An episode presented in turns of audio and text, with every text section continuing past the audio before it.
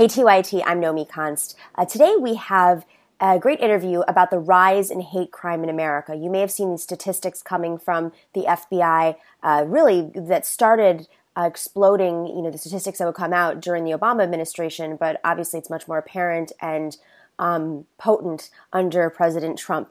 Uh, we have the executive director of the Southern Poverty Law Center's Intelligence Project, Project which publishes the award winning intelligence report and the Hatewatch blog. We have Heidi Beirich, uh, who is joining us today. And thank you, Heidi, for, for taking the time to speak with us. Oh, thanks for having me. So, uh, is it true that there's a rise in hate crime, or has it always kind of existed? You know there's there's real evidence right now that we've seen an uptick sort of over the last couple years basically starting with the uh, presidential campaign and then in this uh, first year of Trump's presidency. And that has revealed itself in the FBI numbers although we don't have numbers for 2016 yet but we have the time period of the uh, campaign. So we know that to be the case from that data which showed an uptick we also have data from a lot of big cities that's more recent, places like Los Angeles, San Diego, New York, that all also showed um, that hate crime was going up. You know, on top of that, a lot of organizations like the Southern Poverty Law Center, places like uh, Muslim Advocates, the Anti Defamation League, were collecting information on hate and bias incidents right after the election and have consolidated all of that data in a project at ProPublica called Documenting Hate. And that information as well adds to the same thing that the FBI was finding that this these are numbers that went up. However, I must say, when it comes to hate crimes in the United States, we undercount them really, really terribly. So the FBI, uh, for years, has reported, you know, somewhere between five and six thousand hate crimes. But the Department of Justice has done uh, now three massive surveys. So instead of looking at data on hate crimes that comes from law enforcement reporting it to the FBI, they asked Americans about their experience uh, with crime, all kinds of crime, but including hate crime. And what they found is that the number of hate crimes in the United States is more like 250,000 a year, as opposed to the 6,000 that the FBI reports, right? And that's the government saying this. So the problem here is we don't count enough, we don't do a good enough job to really get a serious handle on how many hate crimes there are in the United States, and it's a it's a terrible um, thing to not have data about something when you're trying to address a social problem. What do you define as a hate crime? Sure, hate crimes are either property crimes or think like what you normally think of robbery, assault, rape, etc in which there's an expression on the part of the perpetrator of some kind of animus. That can be anti black, anti Muslim, anti Semitic. It can be against disabled people, anti woman, but there has to be something with the perpetrator that shows bias. Otherwise, you can't um, charge somebody with a hate crime. And that's what makes it a little different than a lot of crimes, right? Like a straight robbery is one thing, a robbery where the perpetrator says something like, you know, die Jew, some terrible thing that would throw that into a hate crime category. And you also monitor hate groups. How do you just you know what qualifies an organization as a hate group? I've I've heard a lot of pushback online from some of these hate groups and people who've been associated with them saying, you know, we're we're not hate groups, we're just, you know, pushing sure. our message and our agenda. Well, there's a couple things about this. I mean, most people broadly, when they think of hate groups, forget what the Southern Poverty Law Center says. They think of the Klan, right? They think of neo Nazis. And those are all kinds of organizations that are on our, our list. But we don't list groups just if they're violent. What we do is we look at their ideology. So we want to know does the organization consider a whole other group of people basically to be lesser? So if you're talking about neo Nazis, they obviously think Jews are, you know, terrible people and should be exterminated. They think that they shouldn't exist. That's a very extreme version. But we also have groups like anti Muslim groups that describe all Muslims, for example, as terrorists, right? Or as an existential threat to American democracy. That's the same kind of thing, labeling a whole group of people as a danger. And the organizations that have the most have been, you know, historically the most pushback against the SPLC's listing of them as a hate group are anti-LGBT groups. And we list those organizations when they demonize the gay population. If they say all gay men are pedophiles, all gay men are molesters, this is defamatory stuff. It's just total lies. And a lot of times, what these groups say to us is, you list us because you're against gay marriage That is absolutely not the case. If we were to do that, we would be listing a lot of churches across this country, and we and we don't. So really, what are we looking at at a hate group? Do they describe a group of people based on their inherent characteristics as lesser? And you know, ultimately, what we're concerned about is when you think that all black people, for example, are criminals or rapists, which is what a lot of white supremacists would say that makes that population very vulnerable to hate violence and domestic terrorism. And that's the ugliness at the end of the sort of hate propaganda road. When you identify a group that, that might be a new group, um, uh, how is are you doing the work? Is it coming from the FBI? Like, where does the monitoring, the early monitoring, come in? Like, what's what's the strategy? Well, a lot of the groups that we have on our list have been on there a long time, right? And it's sort of a no-brainer when you think about a Klan group, a Nazi group, and so on. But we also have staff that spend basically all day long looking at hate forums, hate websites. We still read hate publications like hard copy publications where hate groups will, you know, say we're having a meeting you know, at the local Hilton. I mean, they literally do this at hotels and whatnot. So that's one body of information that we use to list, you know, to base our listings on. We also use the work of journalists, right? They're going out and covering hate groups. They report when a cross has been burned, and that material is very valuable to us. We also get information from law enforcement. Um, if if we are close to law enforcement, we do a lot of trainings around the country where we talk about the violent hate groups and we'll have cops tell us this group's operating in this area or you should look into this this is something you should be aware of so it's sort of a combination of all these things that help us to um, build the hate list. Right before we started this interview, I was watching Congressman Adam Schiff as of today. This is Thursday, February 1st, we're doing this interview. Uh, he gave a, a press conference about the Russia investigation and the use of social media and, and their mirroring um, and enabling uh, hateful, you know, rhetoric online, uh, not just through bots, but you know, mimicking uh, what some groups, for instance, the, the, the, he used an example of they're pushing for the Second Amendment and creating their own little channels for Second Amendment uh, people, advocates to to join and and upping the message quite a bit uh, about arming themselves. And I'm curious how your work intersects with this crisis that we have now that is just something that I, I don't think most people would have ever imagined that you know Russia would be would be uh, weaponizing different groups. I mean, some of them are to the left, and some of them are definitely to the far right. And I would probably say use hateful rhetoric um, and advocate for for hate and violence.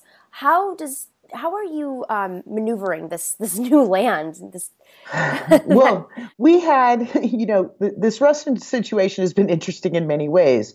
We have had the odd situation uh, in the last year or so that Russian fake Facebook groups were motivating the kinds of extremists we track at the uh, Southern Poverty Law Center to hold actual demonstrations so we had like armed demonstrations in front of a mosque in Texas that was completely driven by fake Russian accounts. And it's not just that there were anti-LGBT things, anti-refugee events.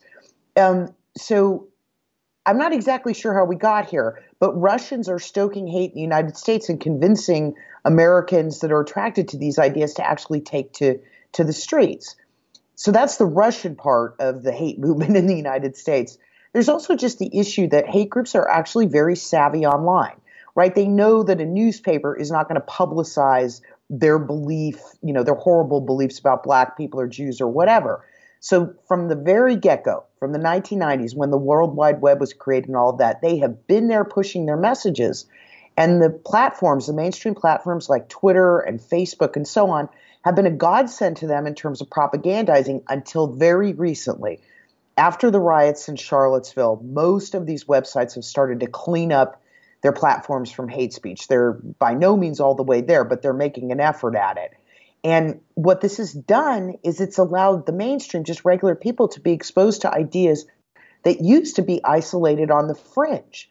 And that's a very frightening development. It's fascinating. I mean, I even just looked at my Twitter account uh, a couple of days ago and I said, I, I think it's gone down quite a bit. I'm, I don't know what happened. And then, of course, Twitter announced that they were clearing up, uh, you know, the accounts of, of Russian bots and people who, you know, were propagating. I mean, obviously, we're on the left, so you never know who's going to follow you. Uh, just a personal story. Um, we're looking at a White House right now where you had someone like Sebastian Gorka in the inner circle, and now you have Stephen Miller. Uh, these aren't closeted um, neo Nazi sympathizers, these are open neo Nazi sympathizers. And it's, I think the concern went from how people are organizing in the shadows to now they're out in the open. How much of a, of a difference does it make that you have an administration that's welcoming people who come from hate groups? I mean, are you seeing a like a, an institutional validation? Um, you know, maybe maybe like more legitimate Republicans in office saying, you know what, I sympathize with that. Are, are, do you see this this happening kind of across the board nationally, not just at the White House? Look, I think this is a very scary proposition. I mean, this country after uh, the mid '60s, when we passed the Voting Rights Act, the Civil Rights Act, has tried very much imperfectly. But to put bigotry and racism to the side, right? You know, for the entire history of the United States until that time period, it, by law, we oppressed people of color so there's this attempt to not use the N word, to try not to make racial appeals in politics. Like I said, it's never perfect. People would dog whistle. There was the Southern strategy. But there has never been this blatant of connections in administration to hate groups, anti immigrant and anti Muslim ones like Gorka had, or, or to mainstreaming ideas that were completely on the fringe the kinds of people behind the immigration policies that Trump is supporting, these are movements founded in white nationalism. You know, sometimes I talk, talk to people and I say, if you think back to 2006 when George Allen, running as a Senate candidate in Virginia, right, Republican, he used the word macaca, a slur for black people, one time, and he was out of the race a week later. And what we have going on right now is the equivalent of something like that being said constantly, and there have been no repercussions. And there are a lot of Republicans who may not be, you know, openly demonizing on the basis of race, but they're not saying anything about what the Trump administration is doing. They're not denouncing the origins of these ideas or their views. And you know, even though Gorka's gone and Steve Bannon's gone, you know, who famously called, you know, his Breitbart a platform for the alt right, we still have a lot of very radical people in this administration. The head of the education department, people in HHS, and Stephen Miller, who you pointed out, whose views on immigration are far out of the mainstream and much closer to hate groups like the Federation for American Immigration Reform.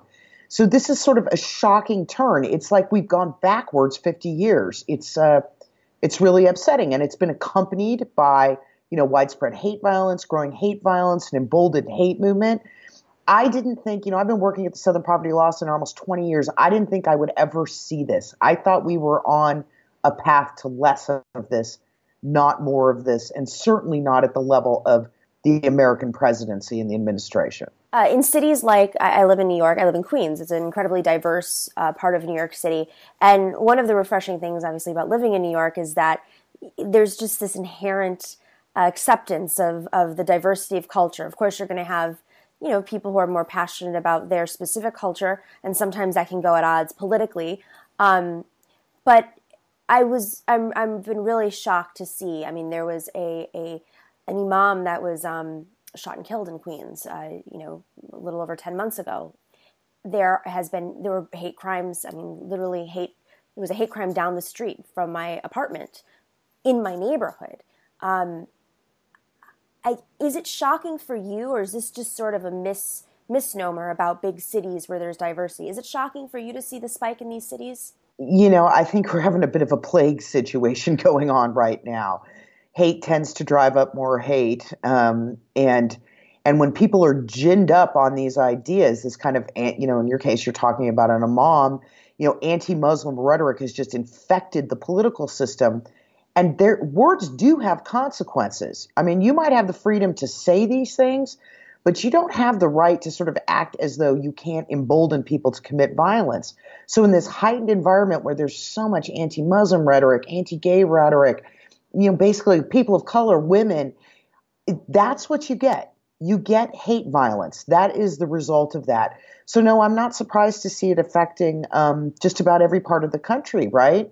Because this has been basically injected into the, you know, the national you know blood system. It's um it's really awful. Um, before we go, I, I have a question about the role of the media in reporting the hate crimes. You know, there's there's this theory that if these crimes are reported more, then they're likely to happen again. Do you do you buy into that? No. I mean, look, there's a lot of discussion in the media both about the reporting on hate crimes and reporting on hate groups. Like, are we unfairly giving them publicity, right?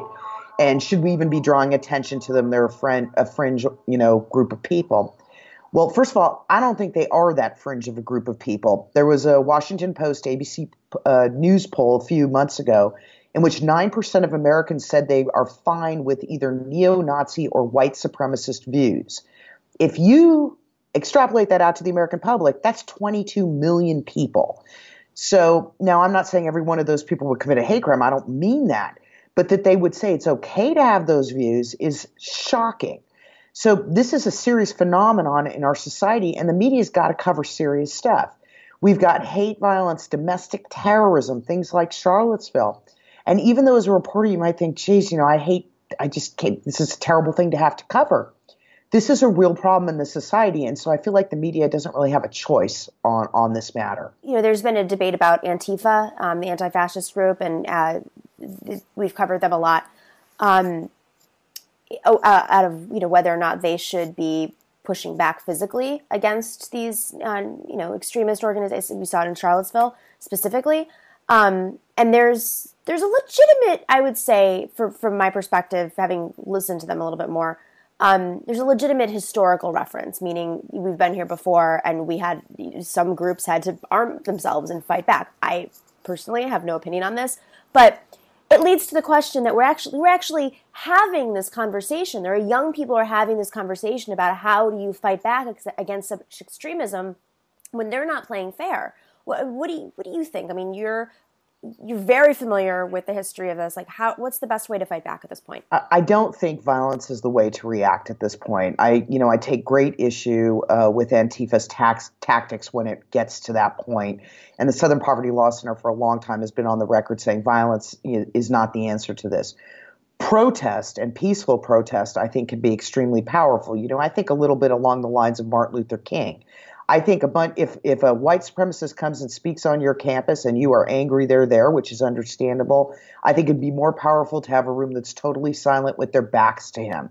I mean, I don't, you know, as far as violence goes, that should very much be a last resort, and we're not anywhere close to that. And so um, I encourage the protesters and the people connected to Antifa to keep up the fight. This is great, right? Let the world know that you don't stand for this. But the violence that's erupted in some places um, is really unacceptable. And the Law Center and I myself just think that, you know, civil disobedience is one thing, peaceful protest is one thing, but that we don't need. And there's also the question of, of who, where is that violence even actually coming from? There, there's been some recent reports saying that there um, may be some other individuals out there organizing to create disruption um, and chaos. So, well, we saw the Russians do it, right? so it's entirely possible. Fascinating conversation. Uh, we could go on for, I think, another hour. I have so many more questions. Heidi Beirich, thank you for joining us today um, on TYT, and we'll be watching closely. Um, executive director of the Southern Poverty Law Center's Intelligence Project, which publishes uh, the Intelligence Report and the Hatewatch blog. Definitely go and check it out. It's fascinating and scary. Thank you, Heidi. Thanks for having me.